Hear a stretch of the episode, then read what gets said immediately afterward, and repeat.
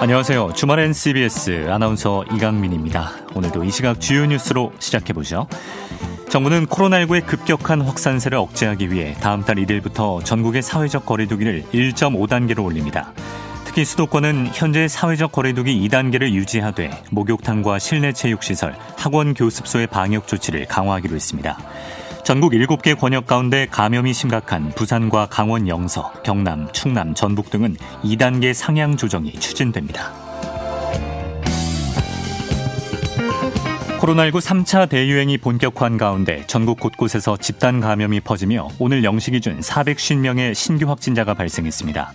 충북 제천에서는 김장 모임 관련 확진자가 하루 만에 19명이 늘어 닷새 동안 53명이 무더기로 확진됐고 청주에서는 당구장 관련 확진자가 3명 늘었습니다. 윤석열 검찰총장 감찰 업무를 맡고 있는 법무부 감찰실의 파견 검사가 대검찰청의 판사 사찰 의혹이 위법하지 않다고 밝혔습니다.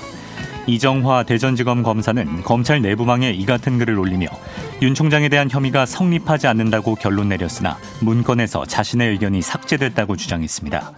그리고 갑자기 윤 총장에 대한 직무 집행정지 결정이 내려졌다며 합리적인 법리 검토를 통한 조치가 아니라고 비판했습니다. 한편 윤석열 검찰총장이 내일 열리는 직무배제 집행정지 재판에 참석하지 않기로 했습니다. 윤 총장 법률 대리인 측은 입장문을 통해 윤 총장이 재판에 불출석하겠다고 밝혔습니다. 앞서 윤 총장은 추미애 법무장관이 자신을 법관 사찰 의혹 등으로 직무 배제하자 처분의 효력을 멈춰달라며 법원에 집행정지 신청을 냈습니다. 아프가니스탄 동부 가즈니시에서 차량을 이용한 자살 폭탄 테러가 발생해 경찰관 50여 명이 숨지거나 다쳤습니다. 현재까지 테러 배후를 자처하는 무장단체는 없지만 현지 공무원들은 무장 반군 조직 탈레반의 소행을 의심하고 있습니다. 이상은 경향신문 제휴 CBS 노컷뉴스였습니다. 2020년 11월 29일 주말엔 CBS 오늘 첫 곡은 곽선희님께서 청해 주신 곡이었습니다.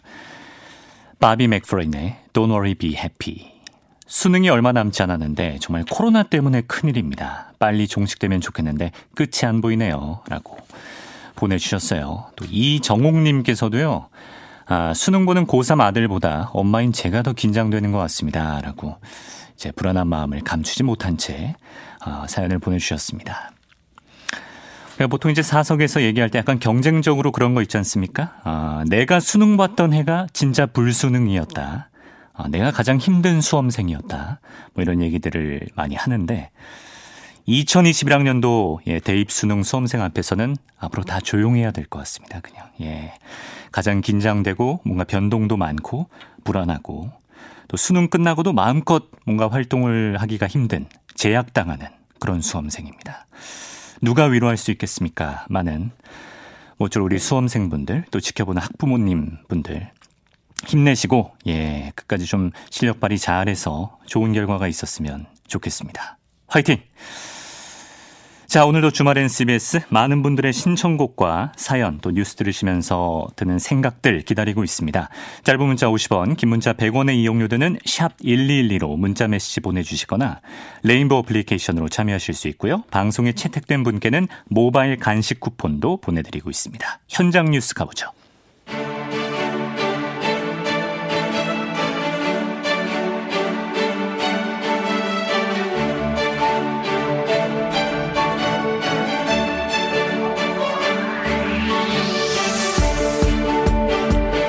서울신문 손지은 기자 나왔습니다. 어서 오세요. 네, 안녕하세요. 네. 오늘 발표된 코로나 신규 확진자 수가 450명입니다. 연일 4, 500명씩 나오고 있는데요. 거리두기 단계를 2.5단계로 격상할 것이냐 오늘 정부 발표에 관심이 갔는데 소식을 전해 주시죠. 네, 일단 수도권 2단계는 그대로 유지가 됩니다. 예. 단계는 올리지 않되 이제 플러스 알파로 2.5나 3단계에 준하는 아주 중요한 방역 수칙을 가져와서 음. 2단계에 적용을 하는 겁니다. 네. 자, 그래서 헬스장과 사우나 등 감염 위험이 높은 시설에 대해서는 방역이 한층 강화되고요. 비수도권은 일제히 1.5단계로 상향이 됐습니다. 네. 그런데 이제 전국적으로 또 유행 위험이 높은 지역이 있기 때문에 이런 것들은 2단계 상향을 적극 추진한다는 음. 방침입니다. 예. 자, 일단 오늘 발표된 조치 수도권부터 보시면요. 12월 1일 0시부터 2단계 조치가 종료되는 7일 24시까지 적용이 됩니다. 음, 모레부터 일주일. 네. 예. 구체적으로는 최근 이제 사우나와 에어로빅 학원 등에서 대규모 집단 감염이 발생했잖아요. 네.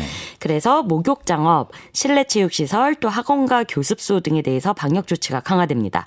이제 목욕탕 등등 목욕 장업 같은 경우에는 현재 2단계에서도 이용 인원이 제한되고 음식 섭취 안 되는데 그렇죠. 여기에 사우나와 한증막 시설은 운영이 중단됩니다. 음. 또 이제 실내 체육 시설 요즘 이제 9시 오후 9시면은 문을 닫는데 네. 여기에다가 1일부터는 줌바, 태보, 스피닝, 에어로빅, 스텝, 킥복싱 등 음. 격렬한 GX류 시설은 집합이 금지됩니다. 예. 또 학원과 교습소, 문화센터에서 진행하는 관악기나 노래 교습, 이제 악기를 분다든지 음. 또 노래 부를 때 마스크 못 쓰기 때문에 네. 비말 발생 가능성이 굉장히 높습니다. 또 강사와 학생들이 다 마스크 쓰기 어렵기 때문에 음. 이것도 금지되고요. 예. 그리고 요즘 아파트에는 단지 내에 헬스장이나 사우나 이런 또 아니면 독서실 같은 공간들이 마련돼 있는데 네, 예. 요것도 운영이 중단됩니다. 음. 그리고 연말이라서 다들 만나서 파티. 아. 요것도 많이들 이제 어, 음식점이나 이런 술집에서 못 모이니까 여러 가지 좀 편법 동원하는 분들이 음. 계세요. 네. 특히 이제 뭐 호텔과 파티룸 아니면 또 게스트하우스, 맞아요. 개합 파티 뭐 음. 이런 숙박 시설에서 주관하는 행사나 파티도 모두 금지되고요. 그런데도 이제 또 못 찾는 그런 구멍들이 있을 거예요. 그럼요. 그래서 챙겨볼 수 없으니까. 네, 그래서 개인들이 다양한 형태로 개최하는 파티에 대해서도 추가적인 방역 대책, 방역 당국이 음. 마련하기로 했습니다. 예. 그러니까 지금 확진자가 많이 나오고 있는 시설들 위주로 방역을 2단계를 유지하되 수도권에서 일부 강화한 건데 그래서 이제 앞으로 그때그때마다 좀 융통성 있게 부분 조정을 하겠다라는 정부의 메시지가 읽히는 것 같습니다. 비수도권 지역은 어떻게 해야 되는 거죠? 네, 어, 모든 권역은 일단 1.5단계로 상향 조정되고요. 지역에 따라서 지자체별로 2단계 상향 또는 업종별 시설별 방역 조치가 강화됩니다. 예. 이제 수도권과 마찬가지로 사우나, 실내 체육 시설, 학원과 같이 위험도 높은 시설이나 또 파티 이렇게 위험 높은 활동 하면 안 되고요. 그럼요. 어, 특히 부산과 강원 영서 지역, 경남, 충남, 전북 등은 이제 지역 사회 유행이 지속적으로 확산 중이라서 어, 유행이 집중된 지역에 대해서는 거리두기 2단계 상향도 적극 검토하기로 했습니다. 예. 오늘도 정세균 총리가 거리두기 단계에 상관없이 국민들의 그 개인 방역이 가장 중요하다 이런 말을 했습니다. 뭐 당연히 그래야 되는 거긴 한데 이게 단계를 올리지 않은 게 조금 아니한 시그널로 전달되는 거 아니냐 또 이런 지적의 목소리도 있는 상황이에요. 자, 3차 재난지원금 얘기를 해보겠습니다. 아, 당정청이 구체적 논의에 들어가기로 했군요. 네, 어, 굉장히 좀 구체적인 내용들이 오늘 나왔는데 네. 일단 이제 코로나 19 백신 요거 준비하는 예산도 늘리겠다. 일단 본 예산 내년도 예산안에 포함을 시켜서 처리하겠다. 요런 공감대가 음. 형성이 됐습니다. 예. 어, 일단 조금 있다가 이제 국무총리 공간에서 오늘 또 고위 당정청이 있는 날이거든요. 음. 그리고 오늘 정세균 국무총리도 중대본 회의에서 3차 재난지원금 필요하다. 이렇게 어. 이야기를 했기 때문에 네. 논의가 좀 빠르게 진행될 것 같고요. 음. 이제 다만 이낙연 민주당 대표가 지금 코로나19로 자가격리 중이라 어, 오늘 고위당정청에는 한정희 정책위 의장만 참석하기 음. 때문에 예. 조금 요 부분은 시간이 걸릴 수 있습니다. 네. 자 일단 지급 규모 등 정리할 것으로 보이고요. 원래 국민의힘이랑 정의당이 먼저 본 예산에 3차 재난지원금 포함하자 이렇게 이야기를 했고 지난주까지만 해도 민주당은 좀 시간이 쪽박 가니 음. 어, 해가 지나고 논의를 하자 뭐 이런 이야기들이 있었는데 지금 상황을 고려했을 때 본 예산에 바로 넣는 게더 음. 빨리 국민들한테 설전을 지급할 수 있다 이런 음. 공감대가 모아진 겁니다. 예. 그래서 규모는 국민의힘이 제시한 게 원래 이제 3조 6천억 정도가 되고요. 이제 피해 업종과 취약계층을 중심으로 선별 지급하는 겁니다. 이제 저번에 음. 2차 재난지원금 때 우리가 한번 경험을 해봤는데, 네. 그래서 그 당시에 한 7조 8천억 정도가 나갔는데, 그거보다는 다소 음. 이제 규모가 줄어들 예. 예정입니다. 네. 알겠습니다. 크게는 이제 여야가 공감대를 쌓았는데 이제 돈을 어떻게 마련할 것이냐 여기서 여야의 생각이 많이 달라요. 네, 일단 지금 국회에서는 내년도 예산 555조 8천억 원입니다. 뭐 음, 뭐 이제 슈퍼, 슈퍼 예산이라고 하는데 예. 예. 뭐 세부 사업별로 어느 부분 감액하고 증액할지 논의하고 있는데 아직 감액이 다 안 끝났습니다. 네. 그러니까 내년도 예산에서 어느 부분 어 요거는 없어도 되는 예산 아니냐 이래서 이렇게 깎으면 마련된 돈으로 이제 증액을 해야 되는데 음. 자 일단 민주당은 어 이제 예비비라는 게 있습니다. 예비비가 뭐냐면 비상금이에요. 어 내년에 무슨 일이 생길지 모르잖아요. 그럼 그럼요. 그때 쓸 수 있도록 이제 음. 비상금을 내년 예산에 포함을 해놓는데 여기에서 일단 2조 원을 끌어오고 네. 나머지 비용은 추가로 국채를 발행해서 맞춰보자 음. 이렇게 주장을 하고 있고요. 네. 자 일단 백신 예산 같은 경우에 어, 원래 정부 예산에는 3천만 명이 맞을 수 있는 백신, 코로나19 백신 예산이 들어가 그렇죠. 있는데 예.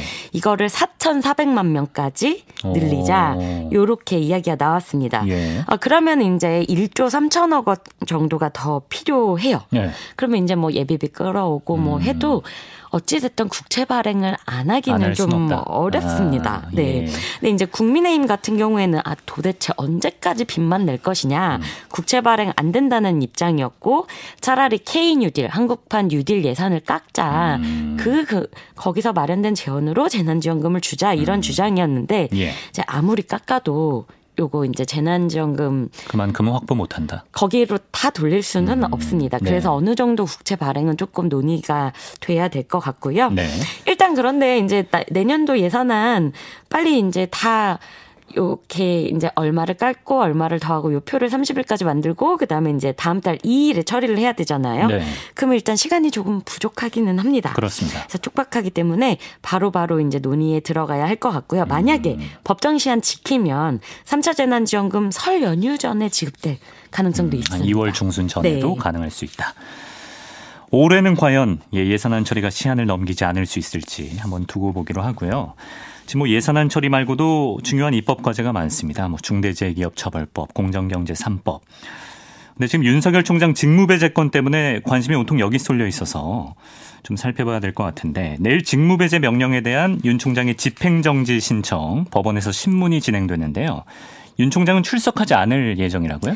네. 서울행정법원이 내일 오전 11시 윤 총장이 추장관을 상대로 낸 집행정지 신문을 비공개로 진행하는데 어, 윤 총장은 직접 나가지는 않습니다. 네. 어, 집행정지 신문에는 주로 당사자가 출석하지 않기도 하고요. 또 법률 공방 위주기 때문에 음. 변호인들이 나가서 진술하는 게 더 낫다 이런 판단을 했다고 합니다. 네. 아, 이제 또 감찰 과정에서 적법 절차를 위반했다는 내용이랑 또 감찰 규정이 바뀐 데 대한 문제점 지정하는 내용, 지적하는 음. 그 보충 서면도 준비하고 있다고 하고요. 어, 앞서 윤 총장은 추미애 장관의 징계 청구와 직무배제 명령 내리자 다음 날 곧바로 법원에 집행정지 신청서를 냈습니다. 예. 이제 집행정지는 한 번 이게 법적 절차가 진행되면 회복하기 어려운 손해가 우려되는 경우에 처분의 집행을 잠시 멈추라 이런 법원의 결정인데요. 이제 내일 사안의 중대성을 감안해서 법원에서 바로 결과를 낼 걸로 지금 다들 어, 보고 있고 네. 만약에 신청이 받아들여지면 곧바로 업무에 복귀할 수 있습니다. 음. 아, 그리고 또 이제 이 집행정지 신청과 함께 본안 소송인 처분 취소 소송도 제기했는데 어, 계속 계속 법적인 그런 다툼은 계속될 음. 것으로 보입니다. 그렇겠죠. 그리고 이제 신문 이틀 뒤에 법무부 징계위원회 일정이 잡혀 있는데 과연 내일 법원의 판결이 영향을 주게 될지 모르겠습니다. 왜냐하면 징계위에선 뭐 이미 답이 나와 있다. 이런 관측들이 많았잖아요. 어, 네. 일단 윤 총장도 법적 대응 굉장히 빠르게 하고 있기 때문에 추 장관도 속도 높여서 다음 달 2일이죠. 이번 주 수요일입니다. 음. 징계심의 기일을 잡았고요. 이제 집행정지 신청이 내일 인용돼서 윤 총장이 업무에 복귀하더라도 만약에 이 징계 심의에서 해임이 의결되면 물러날 수밖에 이틀 만에 없습니다. 음. 네. 어, 그런데 이제 추 장관이 감찰위원회 자문을 거치지 않고 징계일을 열기로 한 게 또 문제가 되고 있습니다. 예. 이제 지난 지난 3일에 법무부가 감찰 규정을 기습적으로 개정해서 어, 중요 사항 감찰에 대한 법무부 감찰이 자문을 의무가 아니라 선택으로 할 수 있다. 네. 아. 그러면 이제 자문 없이 징계일을 열 수 있게 되는데 음. 이러면 사실 징계의 절차 무력화되는 거 아니냐 음. 이제 이런 지적이 있는 거고요. 그래서 안 열기로 결정이 된 거예요? 어, 아직 개최 여부는 검토 중이라서 검토 중이다. 예, 조금 아. 봐야 될 것 같습니다. 예.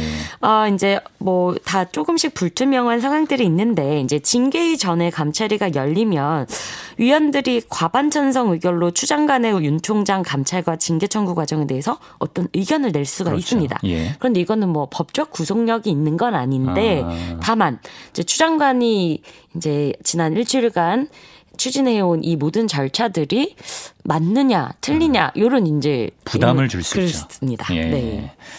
알겠습니다. 좀 상황을 지켜보기로 하고요. 자, 국회 설전도 뭐 연일 참 거칠게 오가고 있습니다. 일단 민주당은 국정조사 카드는 접은 걸로 봐야겠죠? 상황이 좀 당황스럽게 전개가 돼서. 네, 지난주에 최고위원에 의해서 이낙연 대표가 국정조사 추진을 이야기를 했는데 음. 사실 이제 이게 당내에서 뭐 공감대가 형성돼 있다든지 아니면은 뭐 법사위원들이랑 얘기가 됐다든지 이런 거는 아니었습니다. 네.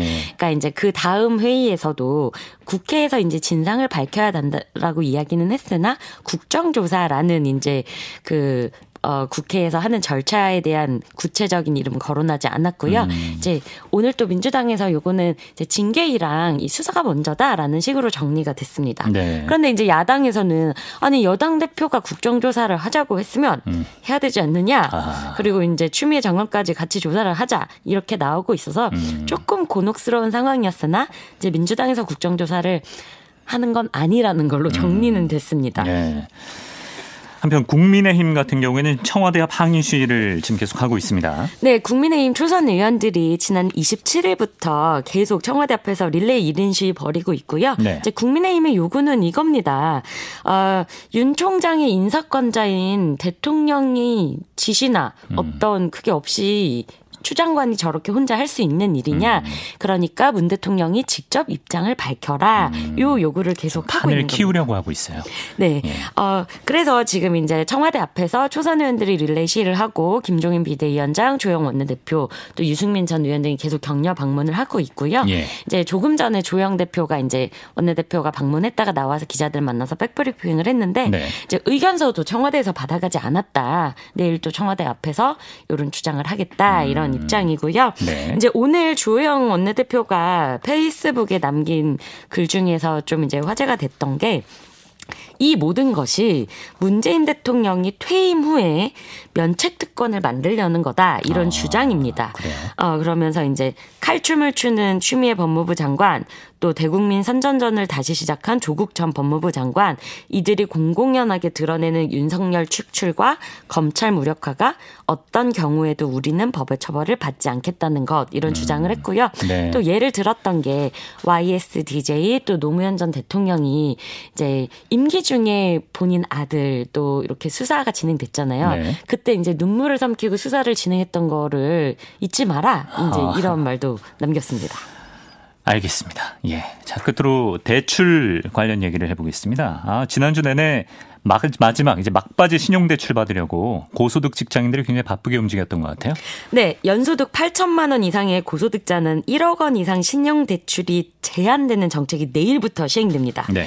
이제 이게 주택담보대출에 신용대출까지 얻어서 영끌.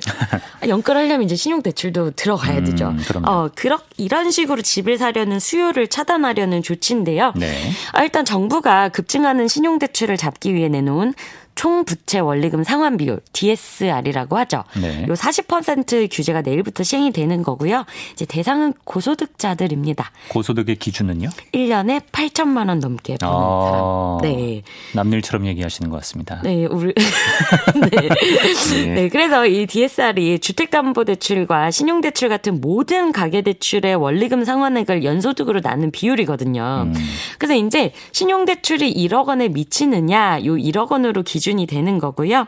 이제 신규 대출만 해당이 됩니다. 그래서 기존에 뭐 다 이제 어 우리가 일반적으로 알고 있는 고소득자들 예를 들면 마이너스 통장이 뭐 3억까지 나오는 그런 직업군들이 있잖아요. 네. 이제 그런 사람들 중에서 기존 대출은 상관이 없고 음. 신용 대출을 통해서 주택을 사려는 사람들 음. 요런 이제 그 수요를 막기 위한 네. 이런 규제들이 계속되는 겁니다. 예. 자, 여기까지 서울신문 손지은 기자와 주요 뉴스를 한번 살펴봤습니다. 다음 주에 뵙죠. 고맙습니다. 감사합니다.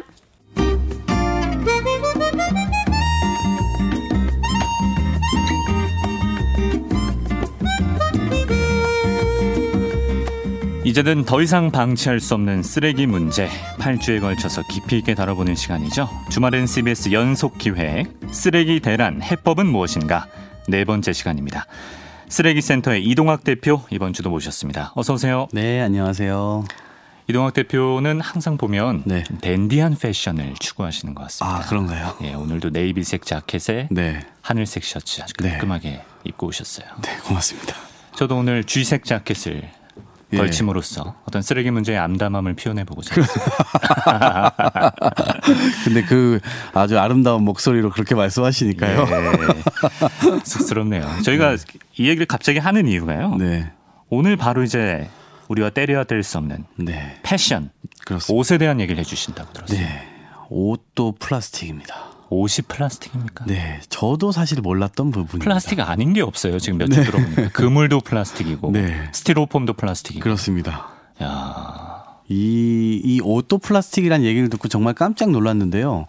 어, 옷을, 어, 1년에 몇 벌 정도 구입하세요? 어, 해마다 좀 다른데요. 네. 최근에 살이 부쩍 쪄가지고.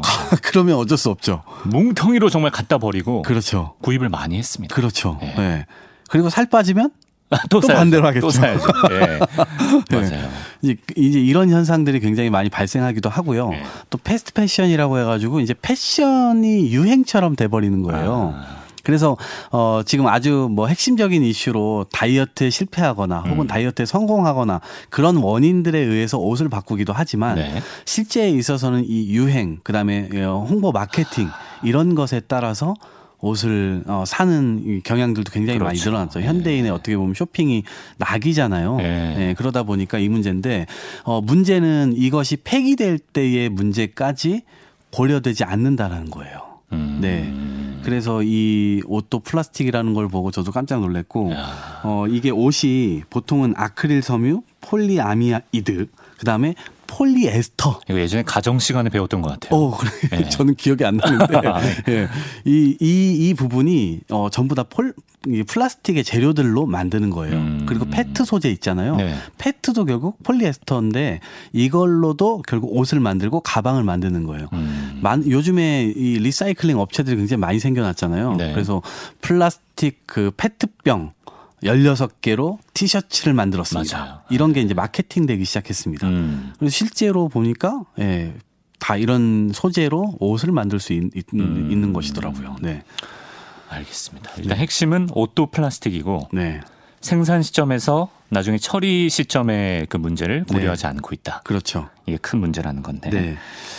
네. 이게 예를 들면 영국에서는 어 1분에 어 의류 폐기물만 2톤씩 버려진다고 합니다. 1분에 2톤씩. 영국에서 2톤씩. 그렇습니다. 네. 그러니까 매년 거의 30만 톤 이상씩이 처리가 되는 거예요. 소각되는 아. 거예요. 그리고 나머지는 어떻게 처리되느냐면 뭐 영국의 예를 들, 뿐, 들 것뿐만 아니라 네네. 세계 많은 나라들에서 우리나라도 마찬가지고요. 어 일단 상품 옷 상품이 나오면 이게 팔리잖아요. 네. 그리고 팔리고 안 팔리는 재고품들이 20% 정도 이상 됩니다.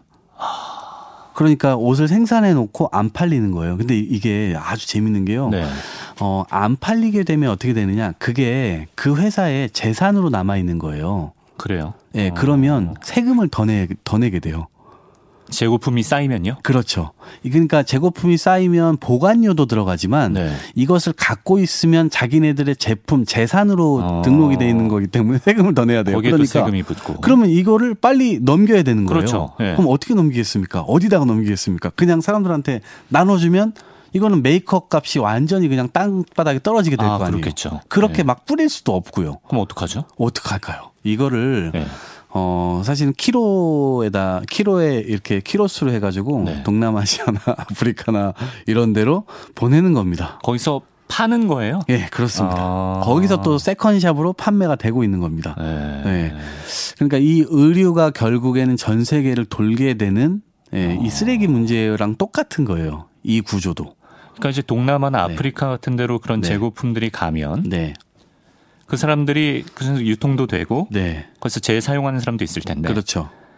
거기서도 언젠가는 낡아져서 버려야 되는 시점이 오잖아요. 그렇습니다. 이 그때는 이제 더 갈 데가 없게 되는 거죠. 그럼 결국 쓰레기가 종착점은 개발도상국이고 아... 개발도상국에서는 누누이 말씀드린 바와 같이 잘 처리되지 못하는 현실이 있습니다. 아... 네.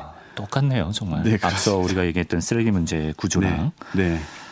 이게 어 이게 지금 저희가 그 이제 이런 다큐멘터리 지금 제목이 잘 기억이 안 나는데 어, 이 플라스틱으로 의류를 만들게 되면 우리 네. 세탁을 하잖아요. 네. 세탁할 때 이 플라스틱 쪼가리들이 조금씩 떨어져 나가거든요. 이건 초미세 플라스틱이라고 해요. 아. 눈에 보이지도 않아요. 네네. 1mm 이하입니다. 아. 근데 이게 세탁 과정에서 이게 옷끼리 이제 부닥치게 되면서 네. 조금 조금씩 갈려 나가요. 아. 그럼 이제 그건 눈에 보이지도 않고 하수구에 걸리지도 않고 예. 그거는 그대로 그냥 바다로 다 바다로 네, 가게 되는 거죠. 또 우리가 신용카드 한 장씩 매주 먹는 거예요. 뭐 이제 그런 게 그런 거 아. 그런 거가 되는 거죠. 그런 건 이제 물고기들이 먹고 물고기 몸을 봐도 현미경으로 보지 않는 한 그런 초미세 플라스틱은 우리 눈에 보이지 않습니다. 네. 하지만 네. 분명히 쌓여 있을 것이다. 네, 그렇습니다. 네.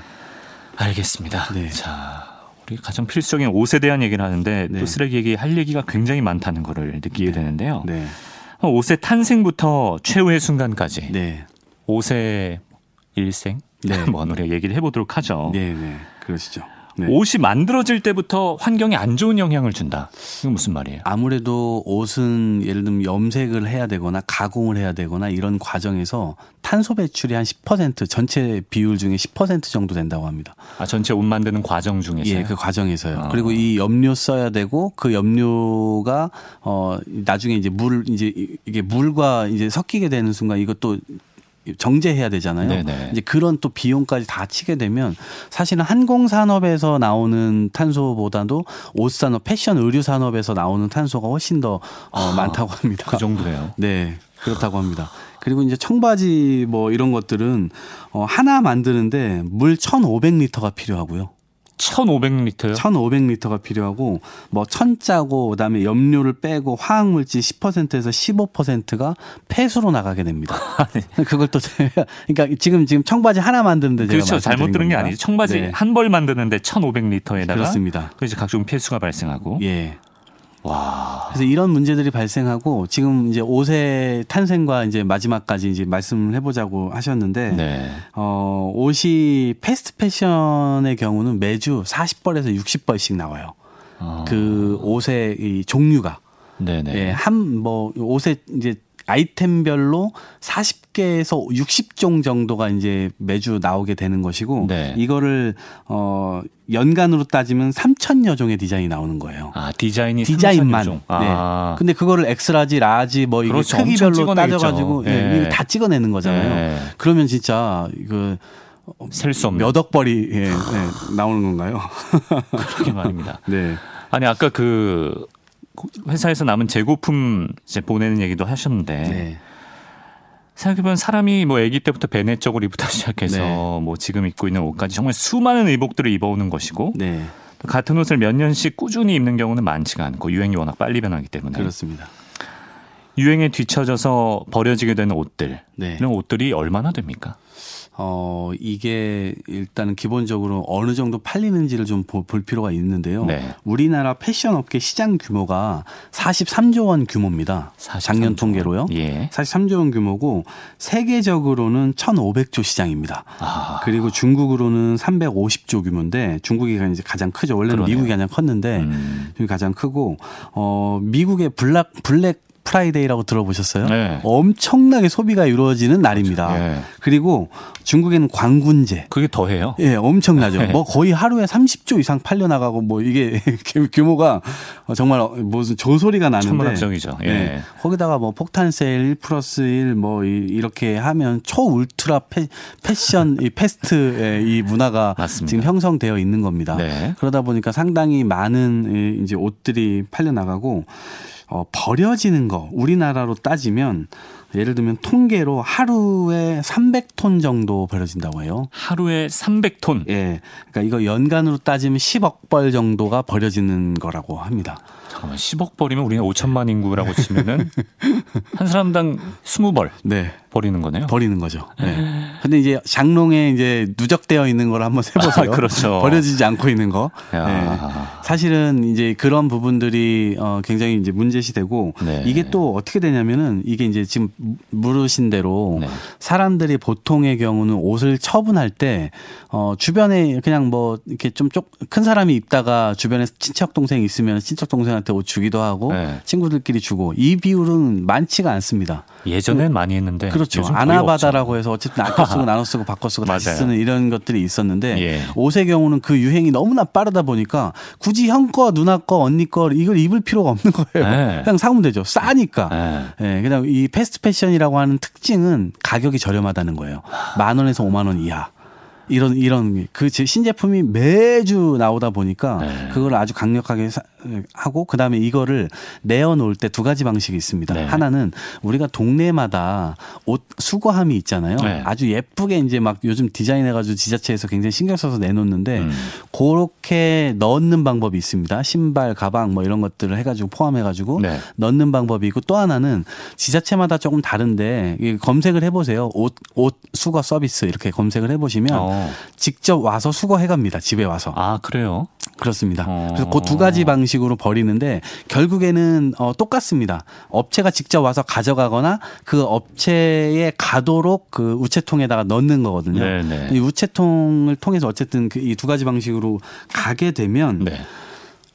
A급, B급, C급 이 정도로 나눕니다.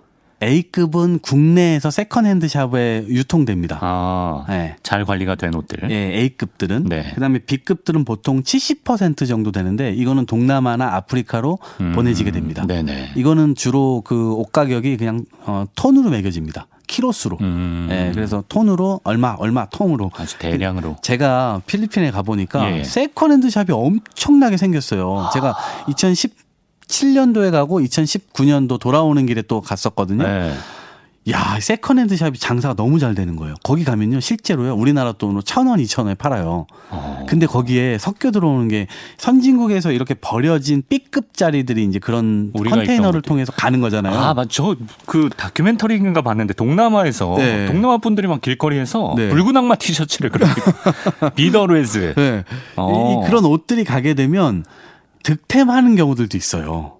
예를 들면 예. 아주 좋은 브랜드 어. 이게 A급으로 걸러지지 못하고 B급 사이에 껴서 들어가게 되는 경우들이 있어서 예. 를 들면 아주 좋은 비싼 브랜드들 있잖아요. 어. 그런 것들을 득템하기 위해서 아주 활황이에요. 그 가게마다 눈을 크게 뜨고 그거 하나하나 찾으려고 어. 거기 있는 사람들이 근데 너무 싼 가격에 살 수 있으니까 네. 그렇게 해서 이제 그 현재 시장에서는 되고 있고 제가 아프리카 가니까 네. 아프리카는 어떤 샵이나 이런 것들을 만들기가 어렵잖아요 네. 그러니까 대부분 다 노점상으로 운영을 해요 음. 케냐 가서 깜짝 놀랐습니다 네. 그냥 농촌인 이렇게 도시 외곽인데 도시 외곽에서 나대지가 쭉 있어요 거기에 쓰레기 더미들도 엄청 많은데 네. 거기에다가 천조가리를 넓게 깔아놓고 거기에서 옷을 팔고 있는 거예요 네. 그 second-hand shop에 옷을 팔고 있는 거죠. 어. 네. 그래서 그 중에는 세컨핸드로 써진 그러니까 재활용된 재사용되는 그런 옷들도 있고 네. 또한 가지는 아까 제가 말씀드렸듯이 팔리지 않았던 재고품들 네. 그런 것들도 역시 톤으로 계산해 가지고 그쪽 그런 데로 가는 음. 거거든요.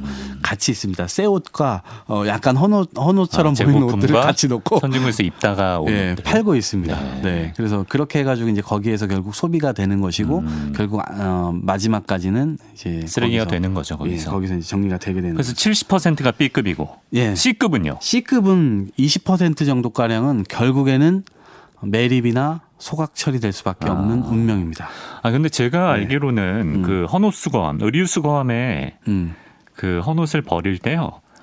아주 못 입는 옷들은 또 버리면 안 된다 이런 얘기도 들었던 것 같은데. 뭐 그렇죠. 그거는 이제 우리 네. 그 수거하시는 분들의 입장에서 네. 그런 것들을 당연히 이제 뭐 쓰기가 굉장히 뭐 어렵겠죠. 팔기도 어렵고. 아. 그리고 이제 그 어차피 그렇게 된 거는 소각과 매립으로 갈 수밖에 없거든요. 근데 C급도 네. 따로 분류하는 과정이 있다라고 하면 그렇죠. 다 넣는 게 원칙적으로 그러니까 본인들의 부담을 조금 줄이고 싶은 아. 거죠. 네. 그러니까 애초에 결국 소각이나 매립장으로 가게 될 것 같은 것들은 네. 여기다 넣을 필요가 없는 거예요. 그러니까 재사용이 가능한 것들 음. 본인이 이걸 누군가에게 줬을 때 누군가가 입을 정도 되는 것들을 사실 거기다 넣는 것이고 아. 정말 다 해져가지고 네. 이게 막 단추 다 떨어지고 거기다 찢어지고 막 네. 이런 것들은 네. 사실상 어려워요. 그래서 그거 안 넣는 게 맞군요. 그렇죠. 어. 그건 안 넣고 사실은 그냥 어차피 종량제 봉투에 넣어서 네. 소각이나 이 매립으로 가도록 하는 게 음. 맞죠.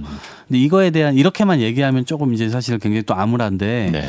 어 이것에 대한 대안을 지금 또 뭐 여러 가지로 또 하고도 있습니다. 그리고 여러분들이 흔히 알고 계시는 아름 아름 다운 가게 음. 이런 것들이 사실 그 수선해 가지고 그런 것들을 어, 물건의 생명을 다시 불어넣어서 파는 거잖아요. 업사이클링하는 예, 업사이클을 하는 거니까 예. 그 다음에 서울에서 지금 성동구에 새활용 플라자 음. 이런 것들이 있습니다. 그래서 거, 그런 곳에서 수선을 직접 해가지고 다시 상품화하는 음. 그런 움직임들이 지금 많이 벌어지고 있습니다. 네. 그리고 지금 예를 들어 이제 패션 학과 이런 데서는 어, 버려진 옷들을 어, 다시 수거해가지고 찢어졌더라도 네. 그런 것들을 다시 하나의 옷으로 만들어서 아. 다시 상품을 만드는 그런 이제 시도들도 지금 벌어지고 있거든요. 네. 네. 바람직한 시도들인 것 네. 같습니다. 그럼 아까 그 C급 20%를 뺀 나머지 80%는 재활용이 되는 옷이다라고 보면 되는 거예요? 뭐 그렇죠. 그러니까 음. 다른 나라로 가서 결국 이게 생명을 쓰레기가 되는 생명을 조금 더 연장시킨다 음. 이렇게 이제 봐야 되는 그렇죠. 거죠. 상당수는 네. 이제 다른 나라로 가는데. 네. 근데 이런 얘기가 있네요. 네. 코로나19 이후에 네. 헌옷도 수출길이 막혔다. 네. 일부 올해 초부터 막혔던 것이 사실인데 네. 올 여름 좀 지나면서 이것이 풀렸습니다. 아. 그래서 기존에 우리나라가 어뭐 한월 어, 한 3만 톤 정도씩 이제 수출을 했던 것으로 나오는데 네. 어 이것이 여름 정도 돼서 예년의 상황을 이제 그 그 그 뭐라 그럴까 그 예년의 상황을 회복했다라고 얘기를 하더라고요. 음. 환경부에서 어, 얘기한 바에 따르면. 네. 네. 그래서 지금 월 한 3만 톤 정도씩 쭉 계속 수출을 음. 하고 있는 것으로. 그럼 어, 상반기까지 못 보내고 있던 것들은 상당히 많이 누적돼서 음. 사실 그때 못 버틴 업체들이 상당히 많이 음. 도산했습니다. 실제로 많이 도산했습니다. 그렇군요. 네.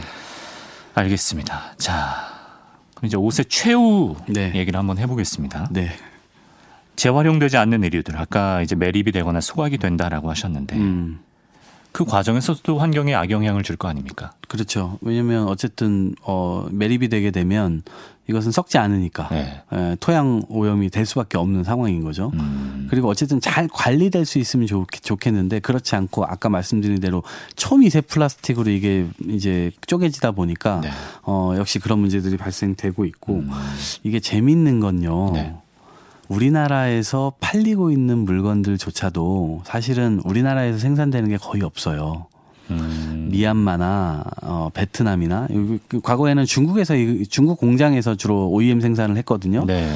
그런데 어 이제 중국의 인건비가 올라가지고 아. 이 의류 공장들이 전부 동남아시아로 이전하기 시작했습니다. 네네. 네. 그래서 베트남, 태국, 뭐 미얀마, 인도네시아 이런 데들로 많이 이동을 했거든요. 네. 근데 잘 생각해 보세요.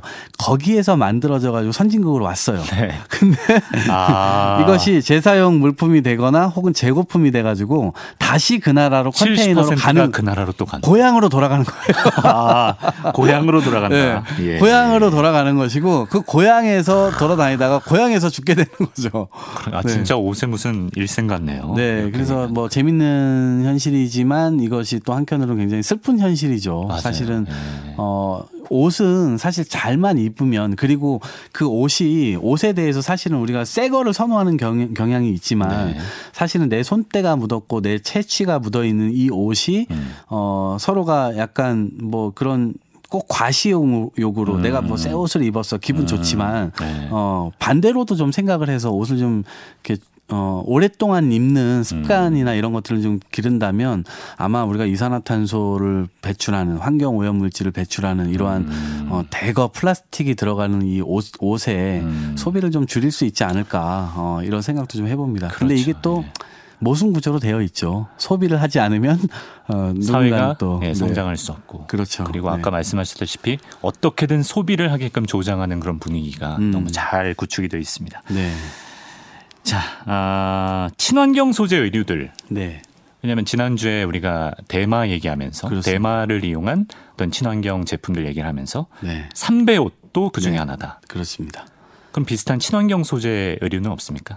지금 어쨌든 이제 그런 방식으로 지금 그러니까 사실은 리사이클링 한 것은 한 번 더 생명을 연장한 것이기 때문에 음. 완전히 친환경이라고 이해하기는 어려운 거죠. 아. 사실 결국 쓰레기가 돼서 결국 그건 플라스틱으로 생산한 거니까. 그러네요. 그런데 그 용도 자체를 말씀하신 대로 지난주에 말씀 나눴던 음. 대마나 식물에서 추출해 가지고 네. 식물을 가공해서 어 그런 것들을 만든다면 그것 그런 것들은 실제로 진짜 인류의 획기적인 음. 어 영향을 끼칠 수가 있겠죠. 예. 그런 것들은 처리할 때 그러면 네. 그, 그 그런 것들은 사실 은 매립을 해도 네. 자연에 해가 되지 않겠죠. 되지 그대로 분해돼서 네. 그냥 흙으로 돌아가는 아. 거니까. 그러니까 어, 풀을 우리가 풀 뜯어가지고 풀을 그냥 땅에 넣으면 자기가 알아서 아, 그렇죠. 분해되잖아요. 예. 이것이 해를 끼치지 않는단 음, 말이에요. 음, 뒤탈 없이 처리가 될수 예, 그렇죠. 음. 뭐 물론 그 과정에서 이산화탄소가 나오기도 하죠. 이게 썩는 과정이니까 네. 이산화탄소가 나오기도 하지만 어, 풀이나 나무, 식물들은 결국 이산화탄소를 살아 있을 때 가두는 역할도 하기 때문에 네. 예, 그래서 이거는 뭐 그 자연의 어떤 섭리기 때문에 음. 그런 것들을 비난할 수는 없죠. 네. 음. 그래서 이 식물에서 추출되는 어떤 이런 연구나 이런 것들이 좀 더 잘 되고 음. 특히 이 대만은 보면은 어, 잘 관리하도록 하는 어, 제도를 좀 만들고 실제로 실용화할 수 있는 쪽으로 우리 정책 대안이 좀 움직여졌으면 좋겠다라는 생각도 해봤습니다. 트럼프의 정책 네. 중에 우리가 네.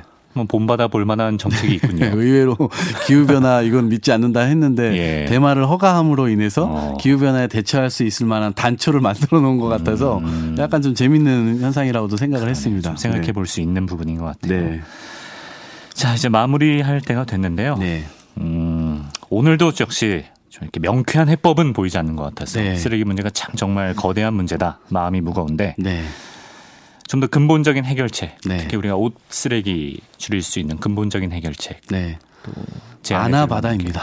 아나바다. 네, 아. 아나바다 밖에 없고 예. 어, 이걸 덜 사도록 하고 유행에 민감하지 않게 사는 게 중요하겠다. 음. 그리고 아껴 쓰고 다시 쓰고 바꿔 쓰고 어, 이렇게 음. 어, 실천에서 움직이는 것이 굉장히 좋겠다 이런 음. 생각을 하고요.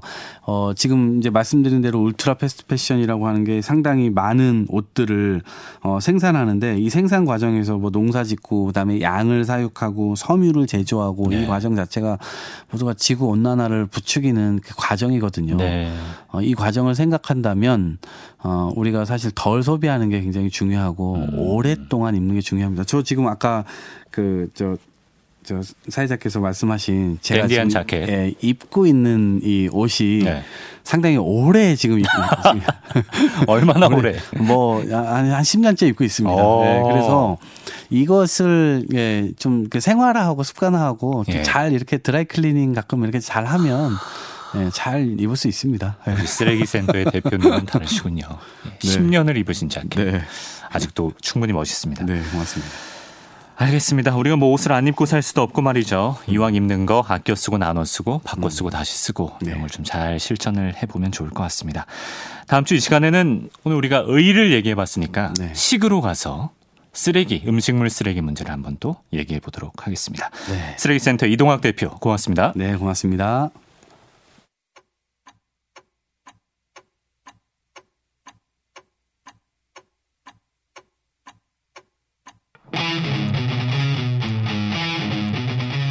아유, 옷 쓰레기 문제가 정말 심각하죠. 그 우리한테 다 돌아옵니다. 홍승표님께서요. 저는 항상 유행 안 타는 디자인으로 최소 5년 이상씩은 입습니다. 가장 오래된 옷은 대학 갈 때 큰 누님이 사주신 옷이 아직도 옷장에 있어요. 라고 적으셨는데.